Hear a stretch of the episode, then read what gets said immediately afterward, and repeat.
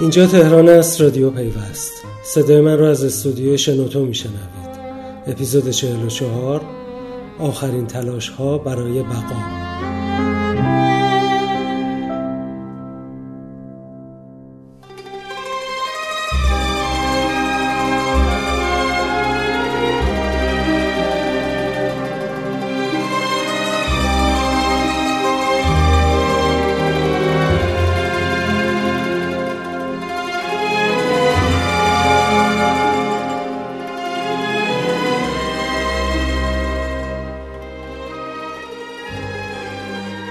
سلام. نسیم سلطان بگی و میسم قاسمی اپیزود 44 رادیو پیوست را از تهران داغ برای شما روایت می‌کنه. اگر شما هم اخبار این هفته رو پیگیری کرده باشید حتما می‌دونید که داغترین خبر این هفته پخش فیلم اعترافات چند جوان و نوجوان از تلویزیون بود.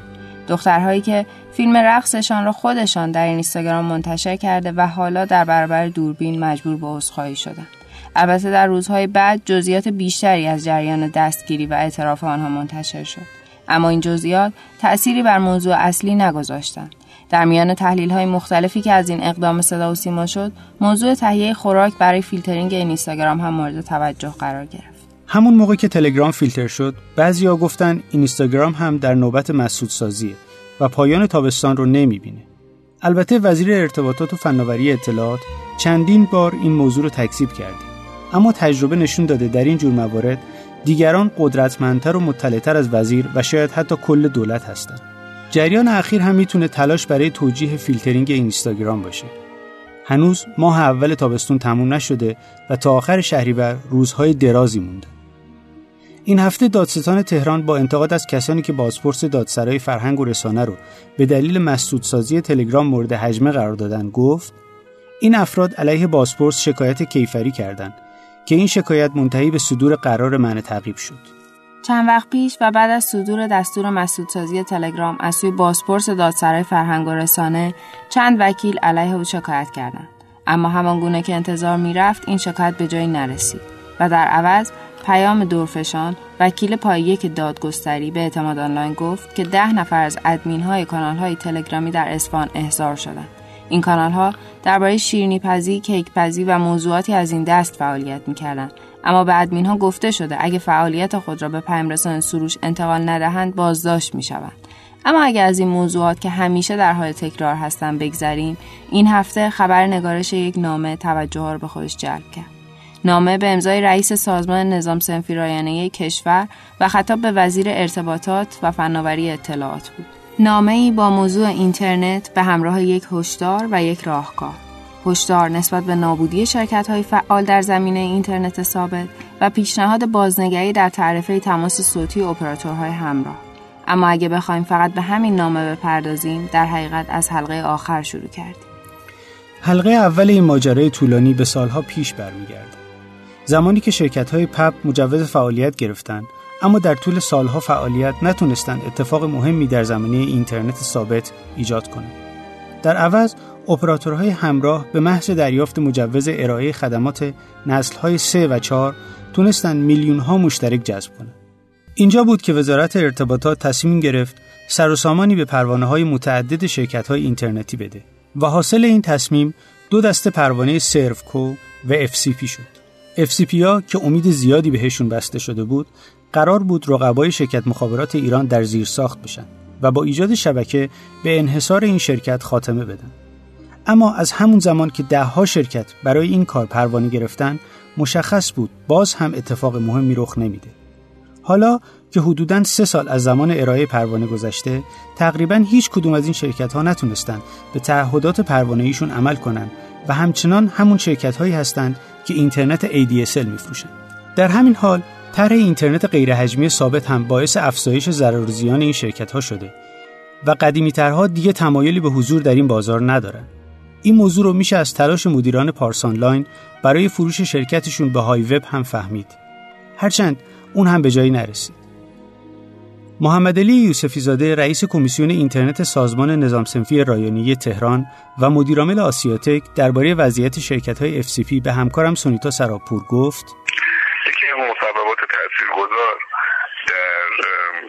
در واقع پروانه FCP مصوبه 230 بودش که مطابق 230 متاسفانه از سمت مخابرات به دلایل مختلف به ایشاش به اجرا نرسید و فضای همکاری برای ما باز نشد.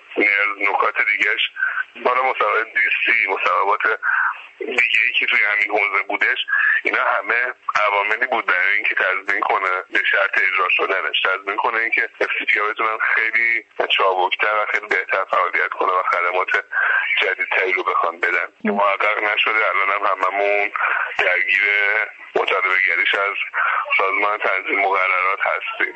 هرچند در این بازار هستند کسایی که اینقدر هم وضعیت رو خراب نمی‌بینن مثلا ایمان میری مدیرعامل های وب در تشریح وضعیت به پیوست گفت. ما خودمون با مخابرات قرارداد داشتیم مخابرات برای ارائه دادن پورتین ها محدودیت ایجاد نکرده.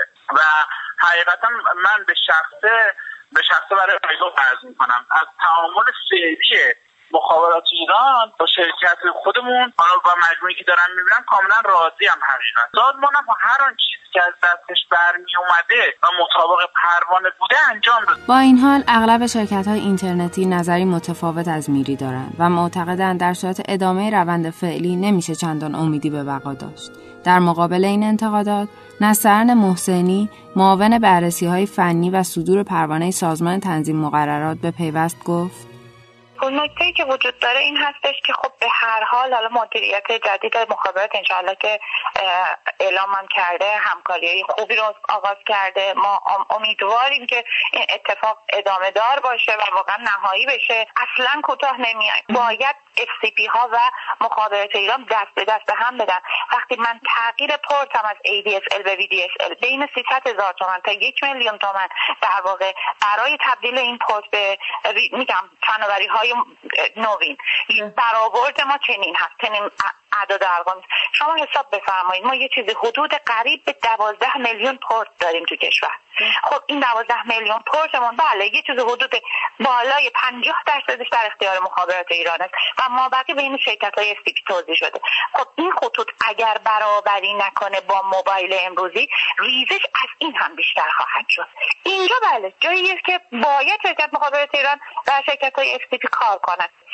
اگر استیپی های ما و مخابرات ما این چالش ها حل حل شده بود و الان این بستر جدید هم در خدمت هم خودشون هم سرفگاه قرار می گرفت به هر حال یک روزنه جدید و یک باب جدیدی باز می شد برای سرفگاه و این چالش قطع کم رنگ تر می شد منتها سازمان تنظیم دست و دست نگذاشته کنار این نشستی که با این شرکت ها داشته زمینه مقرراتیش رو آماده کرد الان که وجود داره این هستش که مصوبه 260 ما که مصوبه حالا همه دوستان مثل میگن بیتستریم ولی یه چیزی بیتستریم و FTTC تو امان هستش. یعنی توش هم امکان این که من بتونم در واقع توی حوزه شبکه سازی به شکل اشتراکی و به موازات مخابرات ایران کار کنم. وجود داره توی این هم که به عنوان بیتستریم و از A تا Z رو خدمت بیتستریم دریافت کنم از یک شبکه ساز اما مجموعه این نگرانی ها و مشکلات شرکت های FCP و توسعه نیافتگی ارتباطات ثابت در ایران به جایی رسید که سازمان نصر ایران در نامه‌ای به وزیر ارتباطات خواستار بررسی وضعیت بشه. در این نامه که به امضای رئیس سازمان نصر کشور رسیده عنوان شده که اپراتورهای همراه با درآمدی که از محل تماس صوتی دارند به اینترنت پرسرعتشون یارانه متقاطع میدن و این کار عملا باعث ورشکستگی شرکت های FCP میشه. علی توسلی نایب رئیس کمیسیون اینترنت سازمان نسل تهران درباره این نام به پیوست گفت. بحثش اینه که آقا شما آمدید. اولا که شما با تغییراتی که تو مدل تعرف گذاری اینترنت کردید بازار اینترنت ثابت رو چیه؟ دچار موزل کردید. و به صراحت گفته شده که غالب پرووایدرهای به اصطلاح اپراتورهای ثابت با این تغییراتی که صورت گرفته شدن؟ ورشکست شدن آره به حد ورشکستگی رسیدن با مجموع مصوباتی که اسمش هست 245 237 تا 80 266 و بعد در اونجا استدلال می‌کنه که عملا این مسببات به سود کی تموم شده؟ اپراتور هم. اپراتور همراه تموم شده. درسته؟ درست. در حالی که شما آمدید یک زنجیره از کاهش قیمت ها رو سازمان دادید در این دوره یعنی در دو یکی دو سال اخیر. خب این زنجیره روی صوت به اصطلاح همراه هم با چه موثر می بود چون صوت همراه هم با این زنجیره داره ارائه میشه. و شما صوت همراه رو در این چارچوب پایین نبردید. بنابراین این یه سوبسیدی عملا ایجاد می‌کنه برای همراه که بتونه به اصطلاح در دیتاش هزینه داشته باشه. یا بتونه لاقل مانور به اصطلاح هزینه بکنه.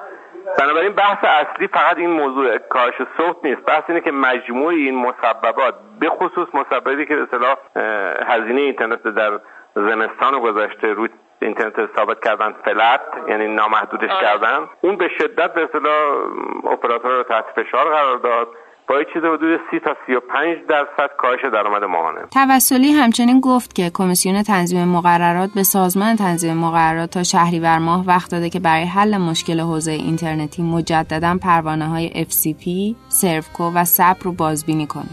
شرکت های اینترنتی امیدوارن این بازبینی به تغییر اصول حاکم بر پروانه هاشون ختم بشه اما نکته مهم اینه که تغییرات احتمالی آیا تغییری در وضعیت ارتباطات ثابت کشور به روز شدن زیرساختها و پایان انحصار مخابرات ایجاد می‌کنه یا نه. یکی از موضوعاتی که در چند هفته اخیر بهش پرداختیم داستان کسب و کارهای خانگی و لزوم دریافت مجوزه. مجوزی که تا قبل از این وزارت کار صادر می‌کرد. اما الان گویا اتحادیه کسب و کارهای فضای مجازی وارد جریان شده. هفته قبل از نامه گفتیم که معاونت توسعه کارآفرینی و اشتغال وزارت کار نوشته. و در اون از خودش سلب مسئولیت کرده. اما جالب این که چند روز پیش خبرنگار پیوست این نامه رو به عیسی منصوری معاون توسعه کارآفرینی و اشتغال وزارت کار نشون داد و ازش درباره اون توضیح خواست. اما منصوری در ابتدا طوری برخورد کرد که به نظر می رسید از این نامه بی اطلاعه و در ادامه تلاش کرد متن نامه رو طوری تفسیر کنه که خیلی هم منفی نباشه. طی مدت خودمون پیشگام بودیم برای اینکه تعداد مجوزات کاهش پیدا بکنه مراجع یکی باشه وان استاپ شاپ باشن. و اینی که می‌بینید نه. ما همین الان تعداد قابل توجهی مشاغل خانگی داریم که مشمول اصلا اسمشون ثبت نشده. اما منظور این است کسی که می‌خواد از حمایت های مربوط به مشاغل خانگی استفاده بکنه می‌تونه بیاد اینجا مجوز بگیره. برزن می‌رسید. یعنی اگه می‌خواد مثلا خود مجوز خیلی جاها کاربرد داره مجوز مشاغل یا مثلا وام تسهیلاتی بهش اگه فقط از طریق نماد این اتفاق میافتاد؟ خیلی خوبه. یعنی منظورم که خب اون نماد هم به حال بله، بله. می توی این همگرایی یا اون کمیته که دارین شما حرف می‌زنید نماد هم بالاخره یک خروجی از کل بدنه دولت دیگه. ان یه گام جلوتر بریم همه این سامانه ها به هم متصل بشن یک بله یک پارچه بشن اتفاق میفته ما در واقع هیچ گره ایجاد نمی‌کنیم. هر کس دوست داره الان می‌تونه بیاد روی اون سامانه هم اسمش رو ثبت کنه. هیچ مانعی برای کسی که ثبت نکرده ایجاد در واقع قهریه نیست. نمی‌کنیم قهریه نیست اصلا. ما در واقع یک یک باندری نیست یک یک مانع نیست. اینکه نامه رو چه کسی نوشته و ارسال کرده و اینکه در روزهای آینده چه تصمیمی درباره کسب و کارهای خانگی اتخاذ میشه موضوعیه که دنبالش میریم.